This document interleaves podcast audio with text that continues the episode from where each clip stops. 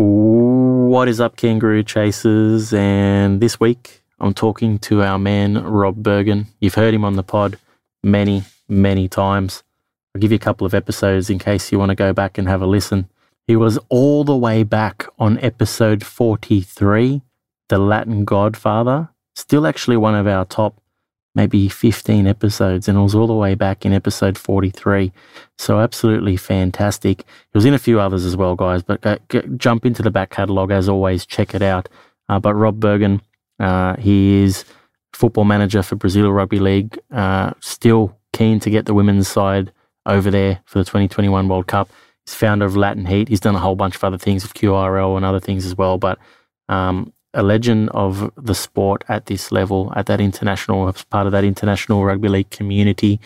And, you know, he and I have been firing off all sorts of things on Twitter, social media, based on some things that Phil Gould has been saying about international rugby league and the World Cup and yada, yada, yada. And I just uh, thought I'd give him a call and say, hope you're going okay, mate. And uh, if you want to get anything off your chest, let's talk about it and let's record a podcast. And that's what we did. So you're going to hear the phone call uh, between myself and Rob, just chatting about things, rugby league in general, and you know what's wrong with the game, NRL versus international, and what needs to change and what can change and what should be done and what's not being done. And it's just a, I can't even describe the episode. I don't know how I'm going to write a description about it. It's so, um, there's just so much discussion. And I love talking to Rob. He's a very knowledgeable, great guy. And, um, you know, the one thing for me is that uh, as an international rugby league fans community, we need to come together uh, and stay strong and keep fighting uh, because got a beautiful sport and there needs to be more to it than NRL, that's for sure. So, guys, um, let's get straight to it. Big thanks to Matt Haines Sport, our sponsor, matthainessport.com.au. If you need a logo jersey designed for your rugby league club at any level uh, or any other sport, um, then matthainessport.com.au. If you want to get him produced, let him know you're a kangaroo chaser for 10% off as well. Matt, we love you, mate. Thank you for your support.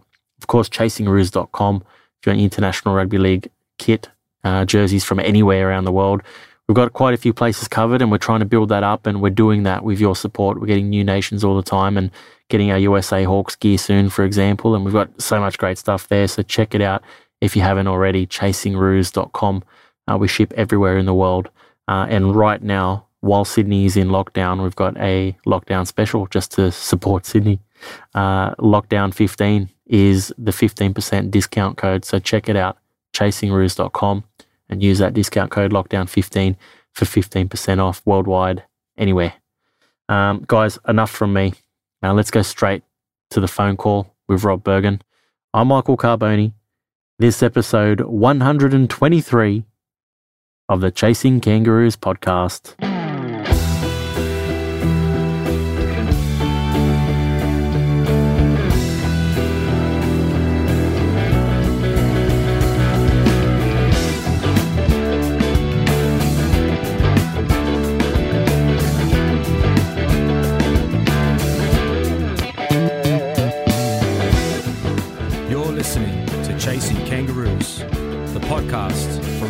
National Rugby League fans.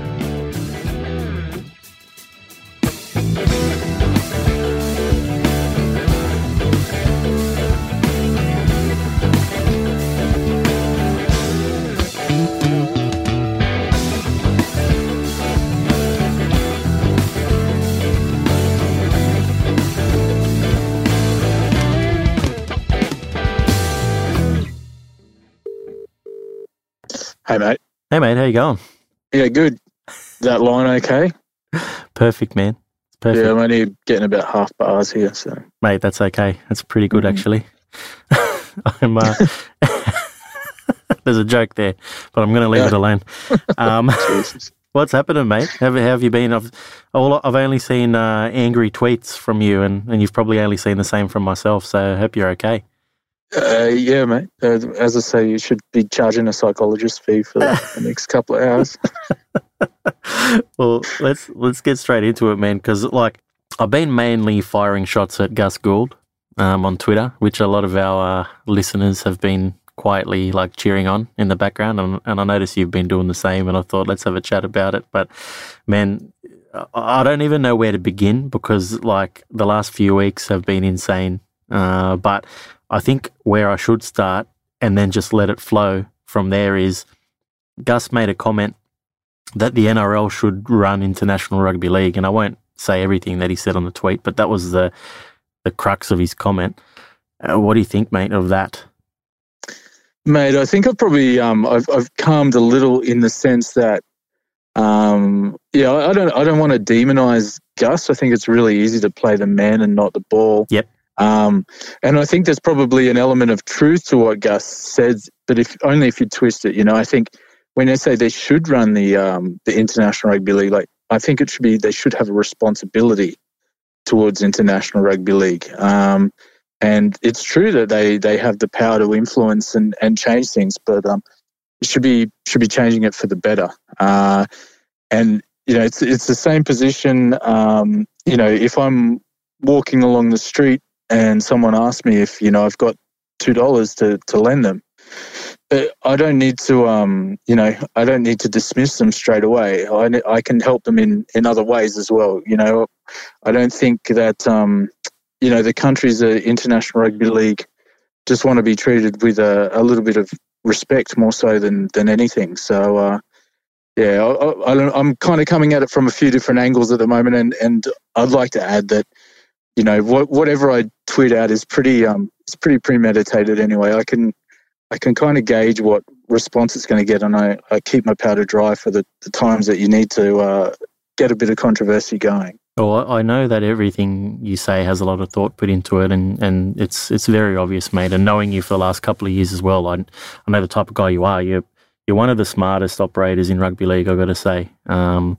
which may not be a difficult thing, but you're up there. You, you are up there. Some people would say if I was one of the smartest, I wouldn't be here. Yeah, yeah, exactly, exactly. But I, I'm I'm with you. And look, there's no doubt the power of the NRL, and there's no doubt the importance of the NRL. It's mm. the greatest rugby competition in the world, and you know yourself, like rugby league, like you've got a lot to do with Brazilian rugby league, obviously, right now. Brazilian rugby league probably wouldn't be a thing if it wasn't for the NRL because not because of anything the NRL have done, but consequently because they were, you know, Sonny Bill Williams was noticed as an NRL player, for example, and that's sort of how things got initially started over there in Brazil. So just by ver- yeah, and um, yeah. and I mean also the coordination of of them previously having Tas Baitieri, who was an yep. NRL em- employee. So um, without his presence, who knows what would be happening in South America? But that's that's probably one of the points we'll address as we chat. Well, let's do that. I'm glad you mentioned Tas because one of the things that Gus said, and I won't talk too much about Gus, but one thing he said was uh, the NRL don't really understand international rugby league, uh, yada yada yada, and you know probably one of the reasons for that is you know they had a guy like Tas Baitieri working for them not long ago, and he was sort of made redundant uh, during this thing called COVID, and um, I kind of feel like it was a numbers game. Like I don't think they they looked at a list of names and said, "Yep, we'll get rid of Tas." It was kind of like, "Let's get rid of this international rugby league side of things." And I, I just feel like that we're in a position now where if international if, if the NRL was run by international rugby league, I just don't feel like the the brains are there for international rugby league. They don't understand. I don't think the NRL realizes, for example, what you're doing in Brazil. They don't understand that that even exists. Is that could, would I be right in in saying that? Oh yeah, I've, I've had that exact conversation with people inside the NRL this year, yeah. where they've said, "I didn't realise that there was rugby league in Brazil," and I mean, even laughed in the sentence. So, um, yeah, it's not a far-flung idea to think that they don't have any idea what's happening over there. It's so funny because I always joke around and say, um, people that listen to Chasing Kangaroos understand more about rugby league around the world than like 99% of NRL fans, but it's probably also than 99% of people within the NRL. Like it's it's that insane. But mm-hmm. um, tell me a little bit then about maybe some of the conversations you have had with the NRL. So I understand you had you wrote a big piece on Twitter as well on LinkedIn and Facebook and Twitter, and it was all it was ended up being shared all over the place. But um, conversations you've had with the NRL asking for assistance, and sort of tell us about some of those things and what those conversations were like and you know what what were the kind of things that you reached out for or needed help with in particular with Brazil yeah i think it's important to to say from the outset that i wouldn't be shooting my lip off uh, if it was you know an isolated experience or it was over a short period of time. Yeah. But I've been you know doing the Latin American Rugby League for eight nine years now, um, and over the last five years in particular, um, it's it's been really hard to get cooperation on even the small things. And Gus kind of came back and you know was talking about well you know this would require X amount of co- coordination, etc a lot of it is simply about things that could be solved with an email. And yeah. that's the main thing that really um, bugs me. And some of the things, you know, I, I, previously worked with the QRL. I know how quickly you can achieve some of these things if you just want to do it. So things like trying to find players of a certain heritage on the NRL database. Now, you can't contact them directly because of privacy issues, but you can identify them. And at the situation for us to find players of you know certain ethnicities eight to nine years ago was actually easier than it is now, which is insane. Like that process, NRL stores all the heritage data of every player um, that that is within their competitions. Um, the way of sharing it, or even just them mailing out to those people and saying, "Are you aware that XX opportunity exists?"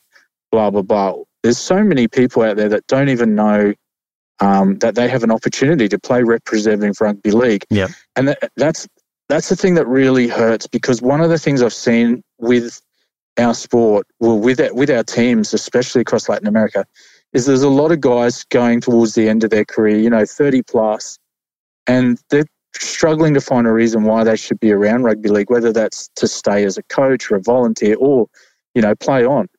Um, and international rugby league, the chance to represent, say, a Peru or a El Salvador, has kept them in the game another 10 years or so. Um, and what they've been able to do is foster a sense of like cultural identity within their community and then take that and start, you know, benevolent projects overseas, etc. And, and suddenly these are guys who are just weekend warriors who've found a whole sense of fulfillment and been able to grow the game internationally but we've got this massive roadblock where we'll, you know, write to the NRL and say, um, we've got such and such a, a test match coming up. Um, we would, you know, like to know what female players or male players of this certain heritage are on the database. And then we used to have cooperation on that all the time. Now, yeah, just don't hear back anymore on things like that. So for me, it's it's really disappointing because the difference that one or two players, and I'm not talking about flooding your team with, with heritage players and making it all about Australians. Yeah. But the difference that one or two guys who have, you know, Australian coaching um, background in the sport can make to a, uh, you know, a developing nation is huge. And for them, it seems like a drop in the water or a pain in the butt to search for these things. But I honestly know from doing it myself that you can do it in two minutes, and it makes you know it can make years of difference to how a, a nation progresses in the development phase. So that's yeah. really a, a very long answer, but it's that's one of the easiest ones for me to identify where just a simple change of attitude, where at the moment it's couldn't be bothered, that's too much effort. If you go that extra extra step, the benefits that the sport as a whole gets from it, and retaining people in Australia, where um, you know the number of senior male rugby league players has been just declining and declining for the past 15 years uh, we, we're not finding ways to combat that. And I honestly believe that making more of fanfare about international rugby league and cultural rugby league is one of the avenues that we have that hasn't been ex- exploited or explored to keep people within the game as, as long as they really could be.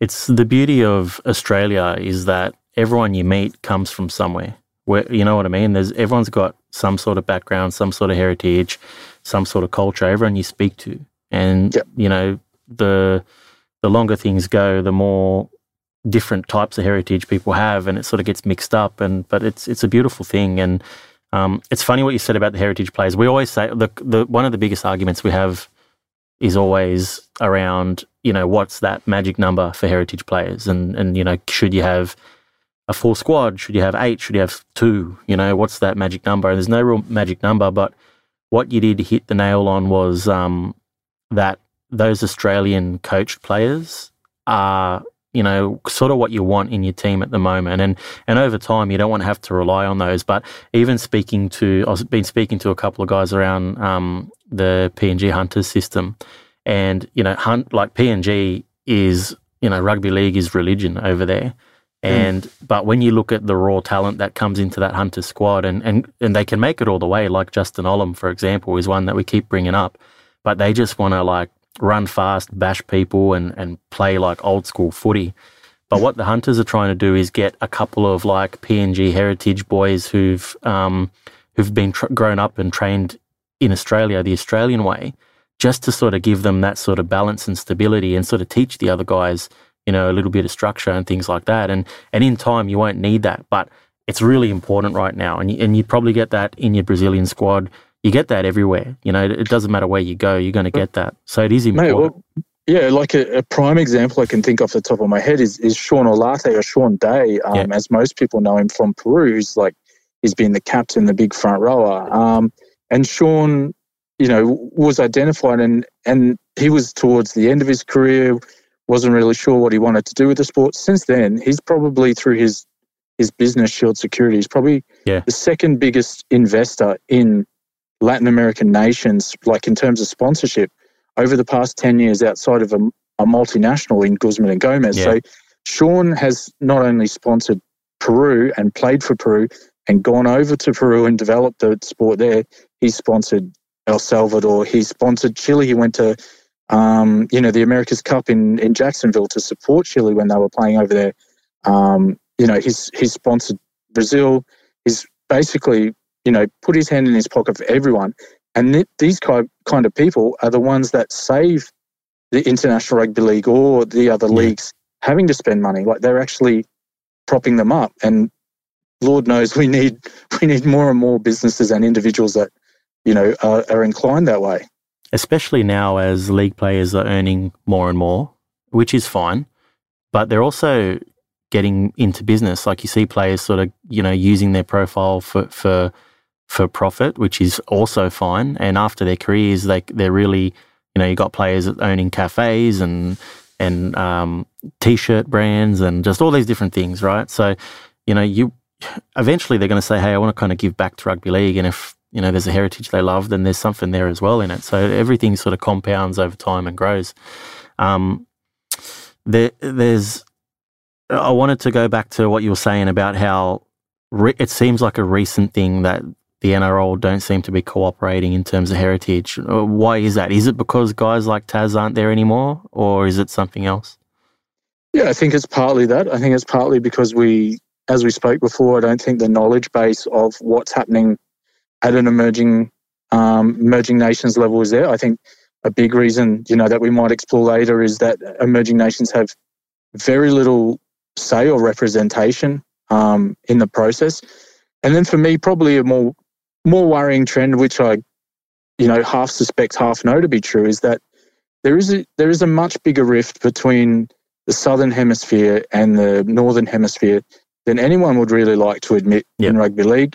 And I've sat in you know, and you're probably the same because you're very connected with rugby league. But I, the, the further and further I kind of have got closer and got to know people, the more that I think that animosity is is is kind of a bit getting a bit childish and really hurtful to the sport. Yeah. The degree that you know you can sit in a room with the people from Northern Hemisphere and anything to do with Southern Hemisphere or heritage players from Australia is you know is complete hogwash. And you know by the opposite token, if you sit in a room with people from the southern hemisphere and talk about what's happening in the northern hemisphere, then you know automatically they don't know what they're doing, etc. And I think we all have times when we express our frustration, but the point that it's got to um, on an international scale in the north versus south has got to a point where it almost needs like a marriage counselor. Yeah, it's it's it's very hurtful, and I think people got so far involved in it that they don't they don't recognize that anymore.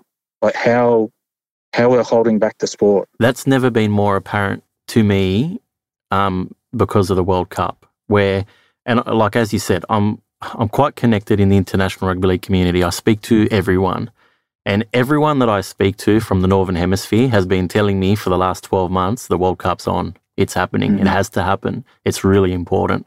And everyone I speak to involved in nations in the southern hemisphere saying, "Oh, we don't think it's going to be on. It's not going to be that safe. I don't think we should do it. Like, do we really need to do it? Can't we postpone it?" And just the the complete difference. I'm I'm just astounded. I've I've gone like, are you people not speaking to each other? Because I'm hearing 100% different things from everyone on either Mhm. side of the of the hem, of the the hemispheres, I guess. And and it's really just surprising to me. And just to hear some of the comments on Twitter most recently about you know uh, you know like people from England complaining and whinging, and it's not just that. It's not that. Like we're Aussies and we're sort of complaining and whinging about it too. But if anything, I do think one thing that I've been saying for a number of years is I think England has been from on an international level and probably on their club level as well. They've been too reliant on on Australia and New Zealand, uh, way too reliant. And I would have loved to have seen more investment in France and Wales in particular, and more of their neighbours. Because if the Super League was stronger and if their neighbours were a little bit stronger on an international level, they probably wouldn't care if Australia and New Zealand weren't coming to the World Cup. Yeah. So maybe that's the lesson learnt now. And is it too late, or or can anything be done? I don't know. Um, but man, you're you're totally right about that. That divide. Yeah, I think one of the things we also see a lot on social media is people saying, you know, the, the IRL haven't invested into that or the IRL isn't doing that. Yeah. Like, I think, and I, I used to get this wrong all the time as well myself. You know, probably for the first five years I was involved with, with developing nations, is thinking of the IRL as some all powerful being in the sky, when Yeah. really the, you, the IRL is like a, a, a community, uh, like a like a cooperative. Yep. You know, they, they don't have a lot of mou- money, they don't have a lot of power, and a lot of that is because of like part things in the past.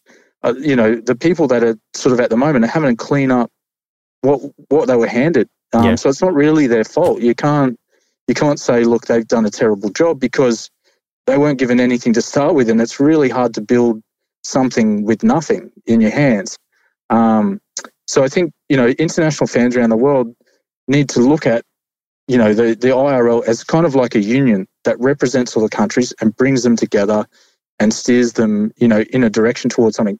It's not someone that's going to rock up and you know give you a hundred thousand dollars and say here build your competition. Yep. You've still got to do that yourself and then use the power of the IRL to come together on collective matters and bring us together. So again, when the NRL says it's not in our charter to develop overseas, yeah, it's it's not directly, but again, if I'm if I'm the richest person on my street and I just ignore everyone else, what kind of human person does that that make you? You Yeah. know, and a lot of the things that I'm saying, again, you know, coaching materials, etc.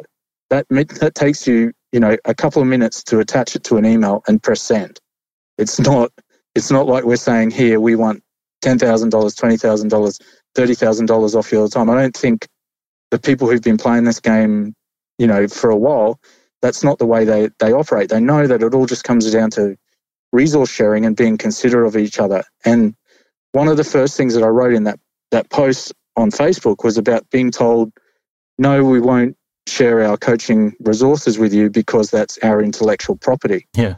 And I think that's that's such a like an evil, corrupt way to look at developing a sport. Like, um, you know, let's say, for example, in in Brazil, I go out and develop a coaching course, and then Paraguay comes to me and says, "Hey, Rob, we've we're really starting from scratch. I could use that coaching course." Then, hundred percent, I'm going to give it to them. Like, I'm there's no way that I would even think of holding the back. And we already know within you know Latin America, all the countries Yeah. share resources like that. And the thing that really annoys me about that is you've got people down there getting paid a hell of a lot of money to pr- to um, promote and produce all of these different materials, and then what happens is you turn around and say, "No, we're not going to share it with you." So there's a guy that's you know in the middle of Chile who's earning five thousand dollars a year, and he has to go and spend you know whatever it is, four hours, five hours a night, building all these resources with scratch with nothing to work from, and it could all be solved by shooting him something over. But it's that the non-consideration of the humane factor of it, and that's the bit that's really starting to eat away at me. It's yeah. not about the money; it's about the human impact that this is having on people overseas. And Gus has a really, you know, solid point, and other people, you know, let's not make it all about Gus, but other people saying it's the International Rugby League's responsibility to develop, you know, uh, a global framework for, you know, developing officials, match officials, and and um, and coaches, which which it is. But for the past five years, it's been this. You know, I'm not, I don't know if you're going to have to bleep this out, but it's a big swinging dick contest between do we adopt the RFL model? Do we adopt the NRL model? You know, as yeah. in, does everyone become an accredited NRL ref? Does everyone yeah. come, become accredited RFL? And they're sorting that out. Um, it's getting close, but it's been, you know, more than five years of this big argument about who do we adopt. And in the meantime, everyone is just stagnating. People are getting older.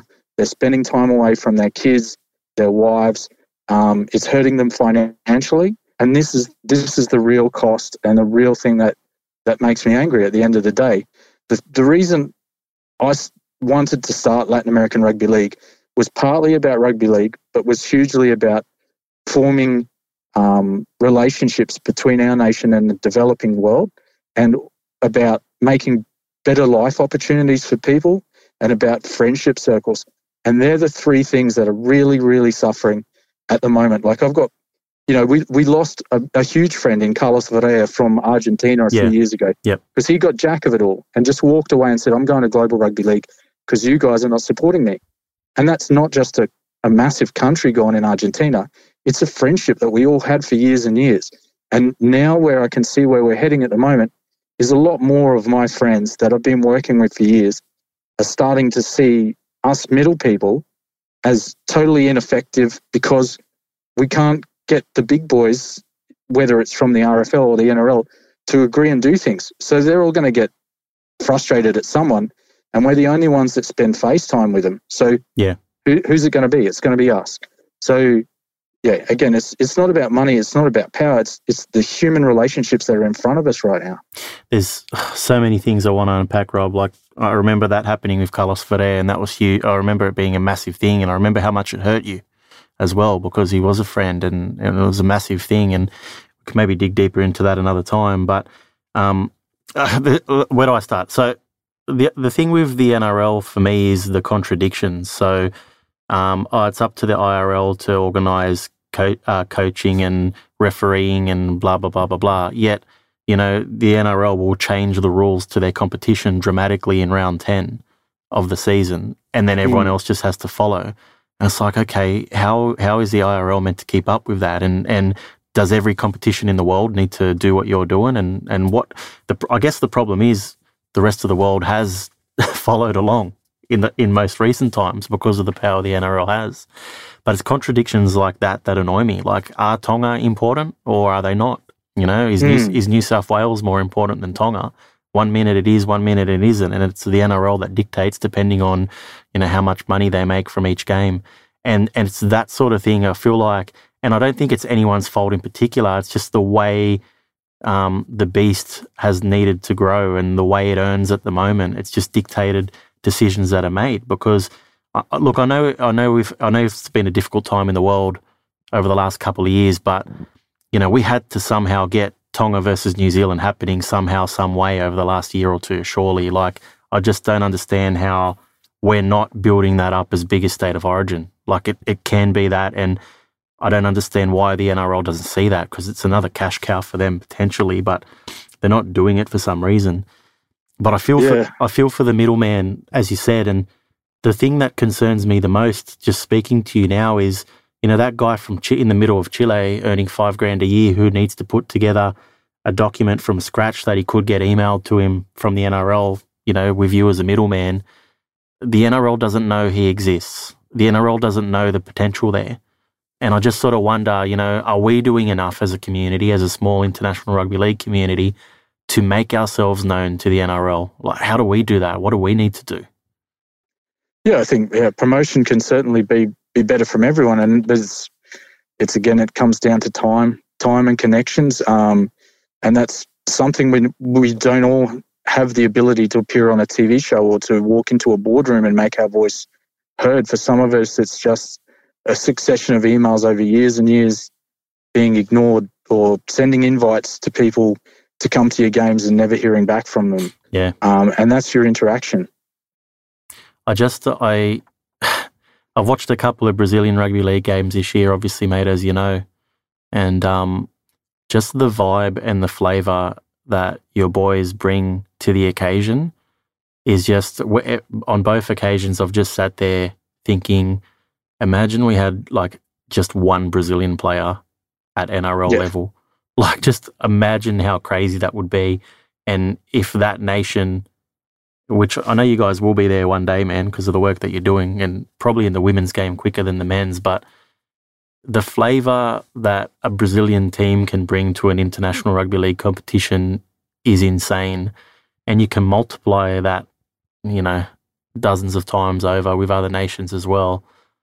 Mate, you you were there at the the game Brazil versus Philippines, yeah. and you know I've I've run like plenty of events over the years, and some have been really enjoyable, and some have been you know hit and miss where we haven't quite got it right. But I felt that that game, Brazil versus Philippines as an event, was just was so enjoyable. I know that if I went there as a neutral, I would have had a great time. And I think take away the Brazil side of it, so that you know I'm not invested in this. But even the Philippines, like yeah. what potential the Philippines have, you know, hugely populous country as well. That's pretty much on our doorstep. You've got someone in the NRL like Payne Haas. They've had 12 NRL players come out of the, the Philippines or with Filipino heritage. Yeah. So, um, you know, an example from that is I sent invites to that game to a whole bunch of people from the NRL. We specifically had it at Kensington because we knew that it was close to NRL headquarters. Yeah and there was no other games in Sydney on that day on the eastern suburbs. Yeah. So our hope was to have people come down, experience that vibe, see that we're not, you know, make believe blokes that you know, are just flying around, you know, making up stories about what's going on. And they would have loved it. They would have had such an enjoyable day. But I heard back from one person from the NRL and they said they couldn't come. And wow. then I wrote to them and said, Oh, okay, so you know, you, you, you couldn't come, but how about we sit down and have that chat about NRL streaming overseas? Then I didn't get a reply to that. So, you know, it's just just the really small things. He could have said, yeah, let's let's have a coffee or, you know, just continued it somehow. But it's continual brick walls. Just to back you up on that as well, you know, because of where it was, you had a lot of, you did have a lot of um, impartial sort of fans that just came to for the footy and they were blown away. The amount of people that spoke to me that day or messaged me, DM'd me, emailed me over the next week saying, when is the next one of these happening? Because I want to go to that as well. Or people that missed out and they saw our vlog, when is the next one of these happening? Because I want to go to that. Like, when's it happening in Sydney again? Um, insane. And and the other thing that's insane is to think that, you know, the NRL when so the NRL take a lot of credit or demand a lot of credit for um, the growing game in the Pacific, and there's some great things happening there. And whether it's all NRL doing the work, the heavy lifting, or if it's the Asia Pacific Rugby League doing the heavy lifting, who it is more likely than other, or if it's the Australian government offering grants to things like Cavite Silktails and and PNG Hunters. Um, whoever's you know the NRL takes a lot of that credit right? Or mm. they, or or the the general rugby league community just assumes that it's the NRL doing the heavy lifting. I should I should reword that because I don't want to sound like you know the NRL's taking credit for it. Um, but they seem to focus a lot on Pacific Islands, which is great, you know. And there's a lot of great rugby talent in Fiji, Samoa, Tonga, Papua New Guinea, and a lot of that is channeling over to to rugby league, which is fantastic to see, and and it's great because they they they kind of, especially the Fijians, they got a chance to be more explosive in rugby league than they do in rugby union. I believe it's much more entertaining to watch from my perspective, anyway. And there's again, it's probably more opportunities for them to to make it from their from their small islands and small villages, and it's just fantastic to see. Mm. But you know, to me, the the NRL's only interest is pathways. They want to see more Maika Sivos in the NRL. They want to see more Justin Olams because it makes their competition stronger. And that's fine. I have no issue with that. Like, I have no issue with the NRL, you know, prioritizing the NRL. That's their job.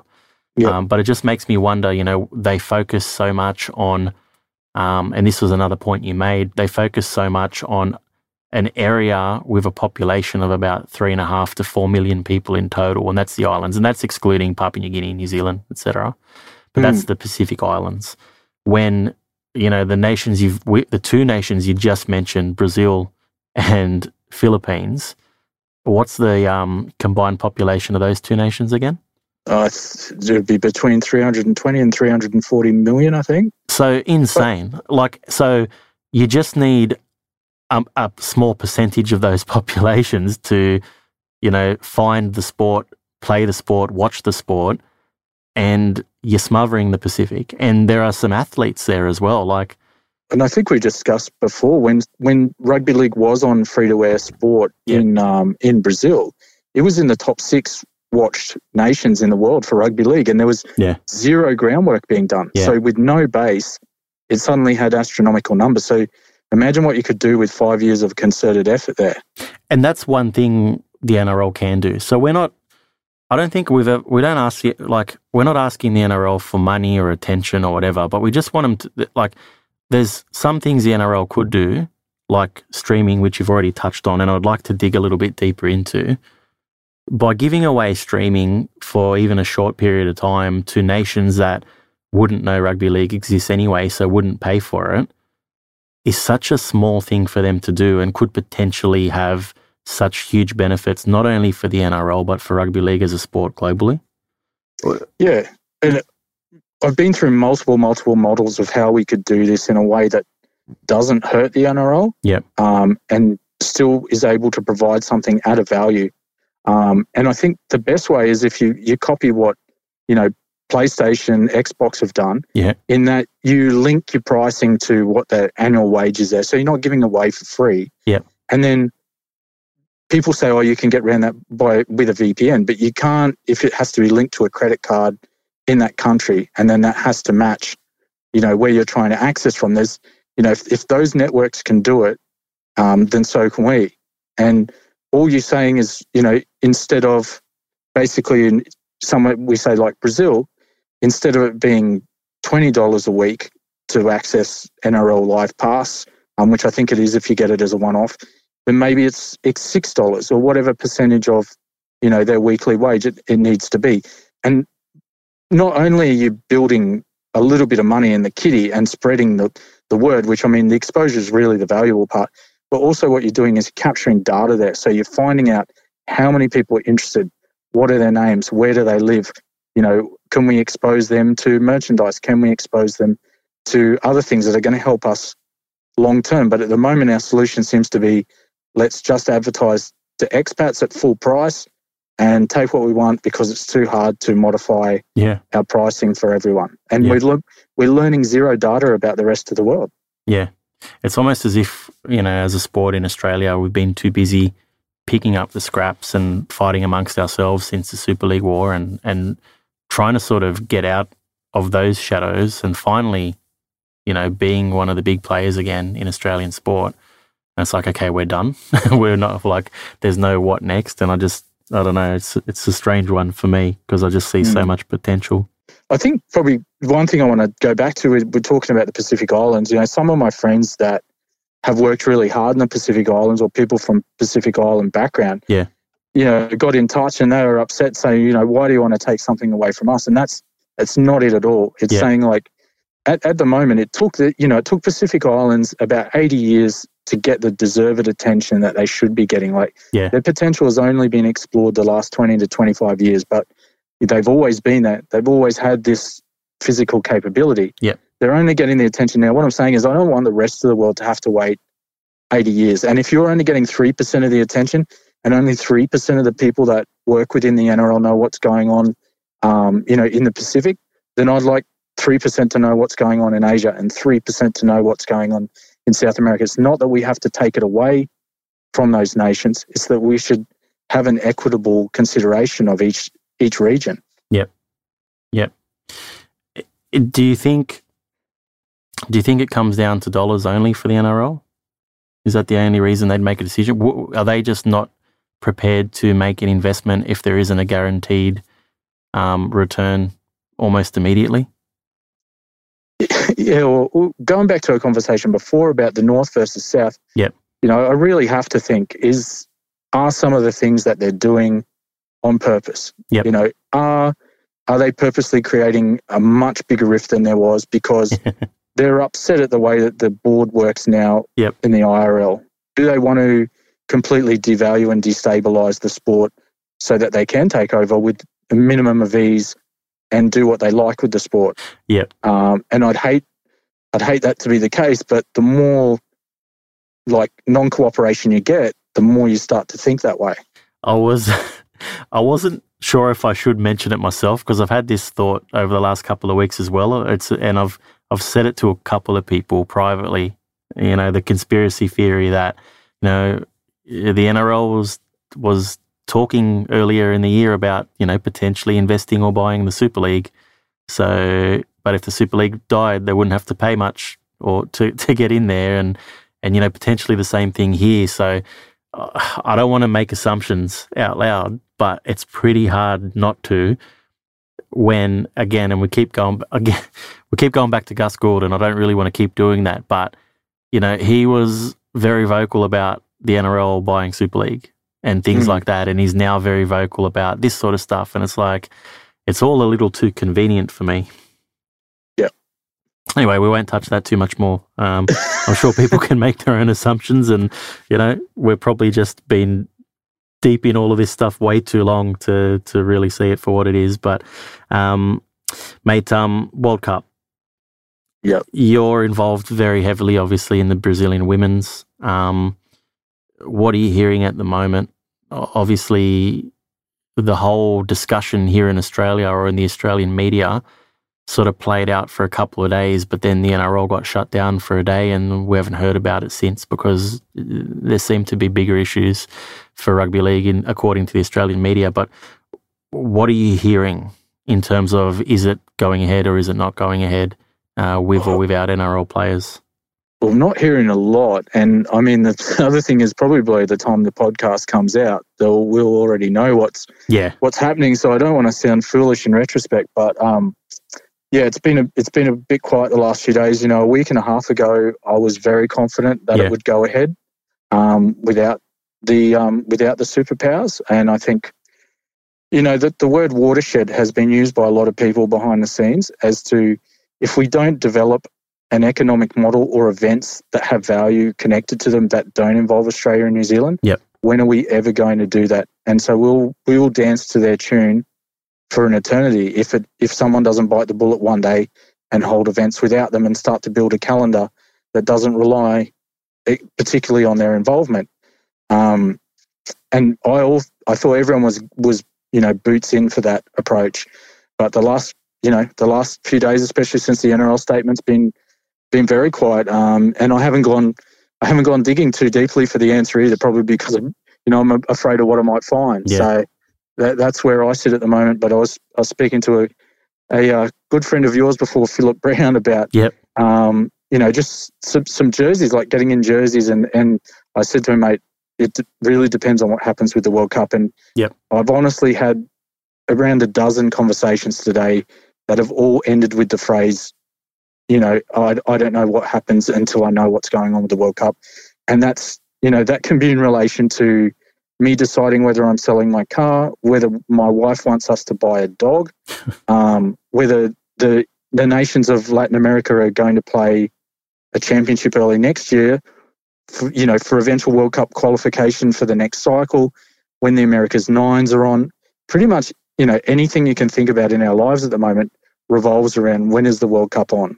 I had uh, an argument a few months ago with my wife, which I don't think she'll mind me saying, because we booked a holiday. And it probably Mm. won't matter now because we've been in lockdown for so long and who knows how long it's going to go for. But basically, she originally booked this holiday uh, for the same, and it and it fell on this the last week of the World Cup. Yeah. And at the time, I was like, so what I haven't shared before is that um, myself and a few others, so um, the NRL outsider, uh, Mike and Mary Kay, Ladies Who League, the three of us were um, approached about hosting uh, an official World Cup podcast in the lead up to the event and covering Nice. the event day by day. Um, and that sort of all fell apart because of everything that's going on. And that's fine. These things happen. But I had this argument with my wife because I'm like, no, you have to change the date because I could be working that week. like, you know what I mean? And, and so we ended up changing the date and it doesn't matter now, potentially anyway. So, but um, you're right yeah, about, you know. To, to give other people an example, like, well, we were honestly talking about selling a house a couple of months ago. And yeah, yeah, obviously that's a very big conversation. There was some, what we, we term lively discussions around that um, based on you know where we were going to be, what was happening with things, and and we've now had probably extended deadlines. Feels like 15, 20 times at the World Cup. So yeah, um, thankfully, you know, we've decided we're, we're not going to sell, but they're, they're the extent that people are making decisions or yeah. you know this is going to affect their lives and i'm just one person out of thousands that are you know connected to this but just back to a thing you were saying before as well um, rob and I know the answer to this question, but I want the listeners to know as well. With the Brazilian women's side going to the World Cup, how many of those players were from an Australian system? Zero. Exactly, right? And that's such an important answer because you guys can go no matter what. Mm. and for Brazil to be in a position to do that is quite incredible because there was no Brazilian women's rugby league side two years ago, three years ago. Um, so, you know, hats off, you know, because you've you've realized very quickly you need to do it with people within and you can't rely on on the others. And you probably learned that lesson from experience through Latin Heat and other things as well. Um, I've had conversations with others from a few other nations, and I won't name names yet, but you know there are other nations who've said, you know, look, if we can't get our NRL players, uh, we've got players you know, based in Europe or from domestically and whatever, and we'll be able to make up the numbers for a World Cup. Like, of course, people are going to want to play. Um, yeah, and and I'm, I'm the Aussie face to that Brazil thing too. Like the, the, the thing is, we got people like Hugo Flores and Gilberto Flores over yep. in Brazil. Yeah, and like you know, Gilberto put off his his finishing his law degree. He worked for the government. Um, Hugo had a similar job, and he's now taken up like a minor job basically cleaning a park so that they could devote their whole time to getting Brazil Rugby League into a position where it was, you know, entirely self-developed yeah. and they were building a strong base. And, you know, it's it's fine for me and you to sit here and chat about the difficulties that we're experiencing. But those guys, it's it's all consuming. This is going to totally change their lives. Same with many of the players. And that's again goes back to what hurts me when people are so dismissive about yeah the overseas games, this really affects people on a personal level. But not only, like people don't realize as well, and within the NRL, they don't realize that, um, and your, your average NRL fan wouldn't even realize, but by postponing or cancelling this World Cup, you're not just, you know, taking a, a chance for Jason Taumalolo to represent Tonga a few more times away or for Teddy to captain Australia away or whatever. Like those guys that you've just mentioned, they might say, fuck it then like, we're not going to wait another four years for this and it might not even happen again. Like, fuck this. Why are we doing this? prime, prime example, like our players, we rock up and say, you know, we've got these coaching materials that we've met, been able to build from scratch. Um, but then, you know, they might need to want to go on to a level two. And then we say, well, we don't have them available yet because we've got to translate and write and document everything into Portuguese. And then they'll be like, they look at you like, yeah, sure, you know, you, you haven't done that because you're lazy. Or, you know, we tell them the rules and then suddenly the NRL and the IRL change the rules mid-season and you go back and they're like you told us the wrong rules. Yeah. and now we've we've made them give up you know their family their holidays their loved ones so they could train for this world cup. And then we're going to go back and say to them oh that world cup's not happening. Yeah. They're going to think what a joke of a sport and what a joke are these people that have been you know convincing me to do this for the last however many years. Yeah they they can just go and uh, play rugby sevens and be in the Olympics, or or at least try to. You know what I mean? They know that's going to happen every four years, mm. or every five years, or three years, depending on situations. With you know, uh, and the other thing, some of them will be lost to sport altogether. Yeah. They'll they'll go and not have as as healthy lives. Yeah, as they do now. Uh, how do we rely less on the NRL? What else can other people be doing? Oh, well, I think yeah, that's a, it's a million dollar question, is it? But I, yeah, I think um, it comes down to again building events and capability that doesn't rely on the NRL. Um, and you know, one of the bizarre things that, or not bizarre, but ways I hadn't thought at all until the last couple of days was I've always supported our the grandparent heritage system in rugby league. I thought it was a great system. Yep. But if we went back to parent, that would take so much power away from the NRL and its ability to stop events. Um, you know, is is that something that we look at? Do we need to look at changing the rules so that one or two countries cannot block international events from taking place? Yep. Um, and I probably don't want to see that because I think it's important people have a connection to their grandparents, and I think the system's worked well when everyone's been cooperative in the past. Yep. But we got to fight fire with fire sometimes. It is hard, and you know, if that if a decision was like that was made, then what does it mean for the future as well? You know, I know myself. Um, I'm I'm I would qualify for Italy under the grandparent rule, but not under the parent rule. My parents were born here in Yeah. Australia, and I would have been so. I, I was never good enough to play at that level, but I would have been so proud to represent Italy if I could Mm. in rugby league, and um, to to know that I couldn't do that, it's a it's a big deal. And, and you so the things we spoke about earlier on about the guys that could give back at the end of their careers, you know, we might lose some of those those guys and girls as well. So, but it's a tricky one, and it's sort of the extent that we need to think. I like I, I do like the idea of you know creating events that that don't rely on on the Aussie dollars. Um, Mhm. and it's so tricky. Like, I mean, I look at um, a good example is some of these American teams, right? So Cleveland Rugby League, for example, like getting so much traction um, online, and but a lot of that traction is from Australia and UK, and and you know Monty Gaddis put up a a, a little. Um, a little uh, uh, what's it called? One of those. Vo- uh, what's it called? I'm losing losing my words.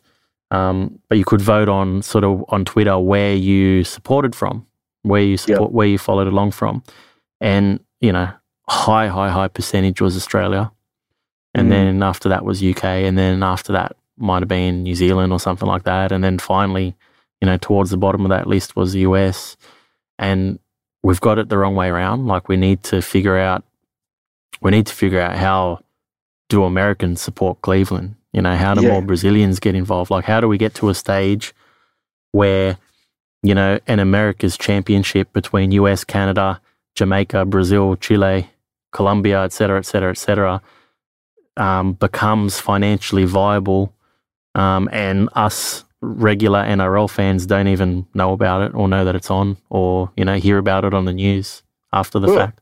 I, I don't think it's it's pie in the sky stuff though, because when when we first started like Latin Heat, I would say seventy five percent of the people that supported our channels, you know, and then we're talking in the, in the thousands, were from Australia mainly. Yep. And now it's the complete opposite. Like in Brazil, I know it, it's probably 10, 12 percent of the followers for Brazil Rugby League on social media are from Australia. Yeah, well, So it just takes that it takes that five years plus of continual work on the ground to to you know and development and marketing within your sphere, but it can happen.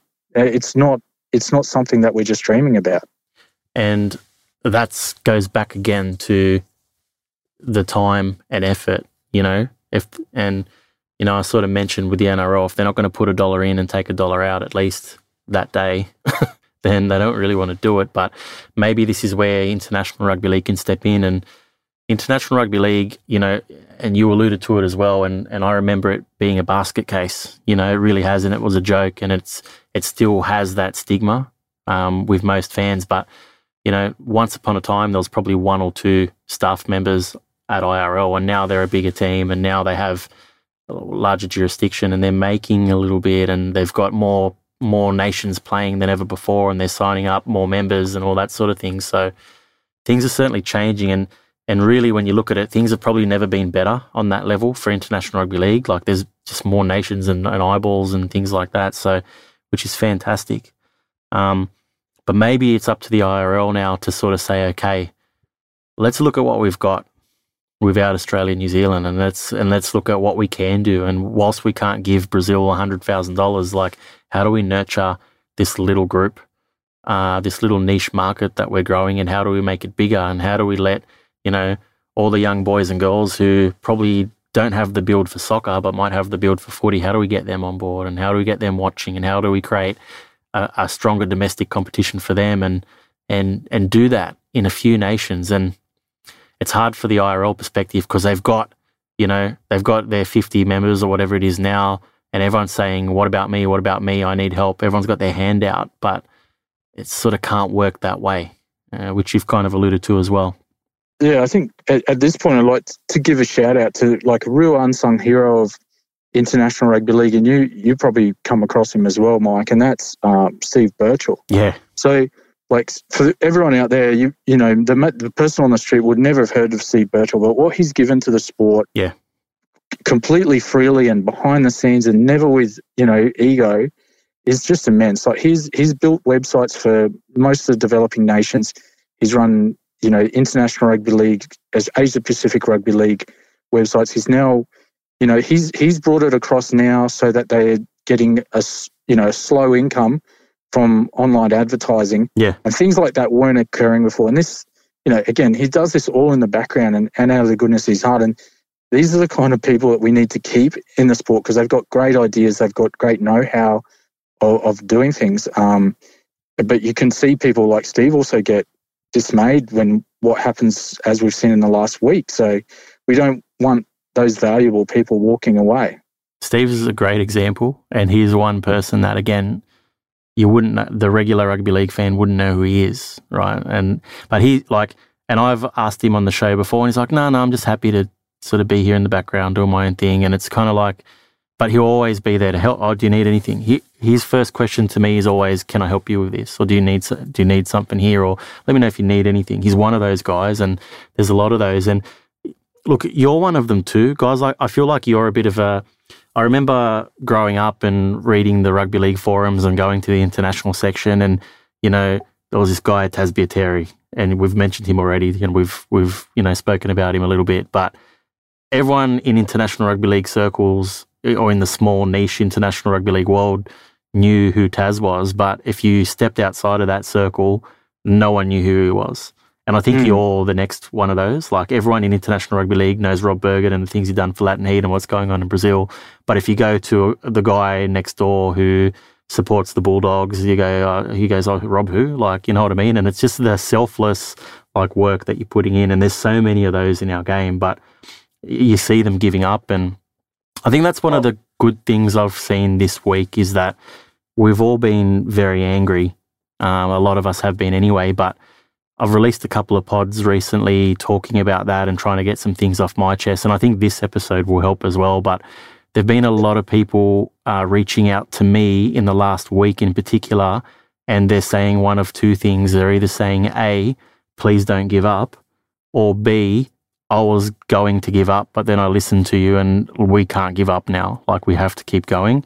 And yeah. it's really reassuring to hear that even though we're a small community, uh, we're getting bigger and I think we're getting better. Yeah. And, I, and again, while we've been, you know, firing off at people that we're angry about, um, it, it probably goes to say that it, I've had my you know, disagreements over the years with, with Danny Kazandjian and IRL and with yeah. Jeremy Edwards with Southern Pacific, with, with, with Asia Pacific Rugby League. Yeah. But the relationship we have now is so open that I can go to those people and, you know, talk freely about the real concerns and they know that I'm doing it from a good place. Um, I honestly think what we have had in international rugby league, that the system has improved a lot over the last five years. It can improve a hell of a lot more But, you know, think Jeremy will talk to all the emerging nations. We haven't always had that situation in the past with, with previous people. Like he'll sit down and have a coffee with someone from El Salvador or from Chile, etc. You know, Danny and others have tried to promote having more power, more independent directors of the IRL, so that we we have a say. Um, I don't think it's been entirely successful yet, and we've seen the pushing through of the rules this year from the NRL. Yeah. And and this probably is the one that, you know, I have to really if we were to say something to Gus is that why would you do that if you knew that the IRL couldn't effectively block that maneuver yeah. and you you decrease the opportunity for 75% of nations playing a sport to be able to pick it up and to compete. Yeah. I think that was the, the hugest example of NRL selfishness. Um, them changing the rules not only at their level, but then pushing it through at higher levels. The the fact that the NRL can change any rule without at least consulting the guys at the Super League and the RFL is a joke. Like it's a it's an absolute joke, and I've said it so many times, and I just can't fathom that that can even happen in it. Like it's a different sport if you do that, and if everyone else doesn't follow along, then you've got two different sports, and it's just ridiculous. And there's probably it's one of the things that stops us from growing as well, and, and you know that there's not you can't pick up the ball in Australia or the UK or in Brazil or in Spain or in the Philippines or in Lebanon or whatever. And it's exactly the same game. It's really sad. And it's, you know, the NRL just shouldn't be able to do that. Yeah, I mean, they could, if they would need to do it with their own product, the end of the day, it's their own product. But Yeah. there should be consideration of what that, what the flow on effect is for everyone else um, around the world. And really, was it was it that broken before? Yeah, yeah. Is there anything like, can everyone work together? Can the NRL have a seat at the table without wanting to sit at the head of the table, or can it be a round table with everyone there? Like, is that, am I, is this a utopia that I'm dreaming about that isn't possible? Uh, I, I think it's yeah. I think it's, it's always possible. I hate to shut myself off to the opportunity that everyone could cooperate, and, and sometimes it does take a bit of a a leveler for everyone to sit back and say, "Wow, you know, we're really all here to enjoy the same sport. We have so much potential if we pull in the same direction."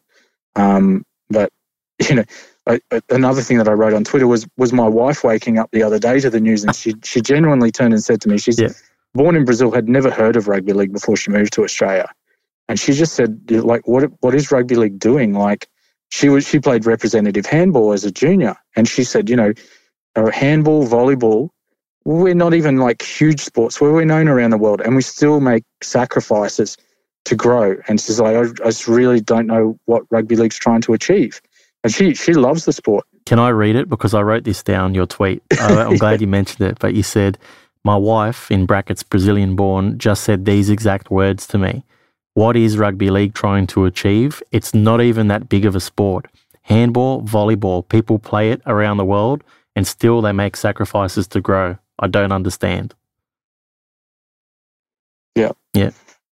And then the you know I, another tweet I saw last night that I can't repeat verbatim was from someone, and they just said, you know, what's happening to other international nations? The NRL do not give an F. Like, and that is pretty pretty accurate. Like this, it's so self-consumed at the moment that we're just shutting everyone else out. And I don't think it needs to be like that. It's yeah, prioritize your own competition, but everyone in the world should have some consideration for other people, whether that's in sport or in your everyday life. Yeah. Um, yeah, I don't. I don't think it's asking for a lot to ask for for empathy and cooperation. Yeah, 100%, man. Mm. Um, look, I um, I think we uh, I think we've probably said our fair share. There's probably if we if we brainstormed with enough people, we could probably figure out the answers. But we we the NRL just tell us to fuck off anyway, so it doesn't really matter. But um, what is there, Rob? Is there anything else um you need to get off your chest before we um before we call call this episode or we wrap this one up? No, I just yeah, I want the people at the head of the table to all come together and put aside past regional differences, and for all of us to take a step back when we're just being self-obsessed and and see what else. And um, yeah, I thought hope everyone um, gets to see a World Cup. That's probably the big thing. Hundred percent, man. I hope we get to see it. I want to see the Brazilian girls out there, and I don't care if it's like a, a bunch of domestic Tongans there for Tonga rather than the That- Jason. that's what the World Cup used to be. Yeah. So I I kind of prefer that in a way. So let's let's see that. Let's do that. And Rob, mate, I couldn't have said it better myself. When I, I like, I wanted to get some things off my chest and talk about this stuff, and I'm like, there's no one I rather do it with. So thank you for Well, uh, for mate, chasing kangaroos with me, mate. yeah, well, one of the things that just sort of reminded me as you said that is if you go through the list of the people who reshared that post that I, I did about my experiences with international development in the NRL, whether that's on LinkedIn, and you know, Twitter, Facebook, etc.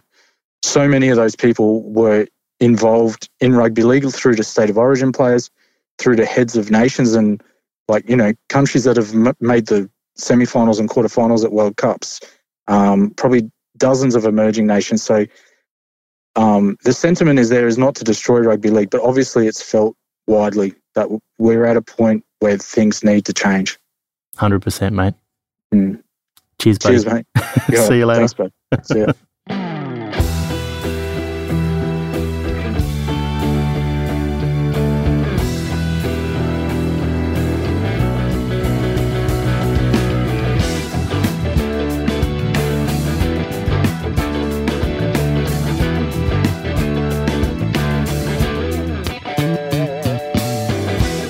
Chasing Kangaroos is brought to you by Matt Haines Sport.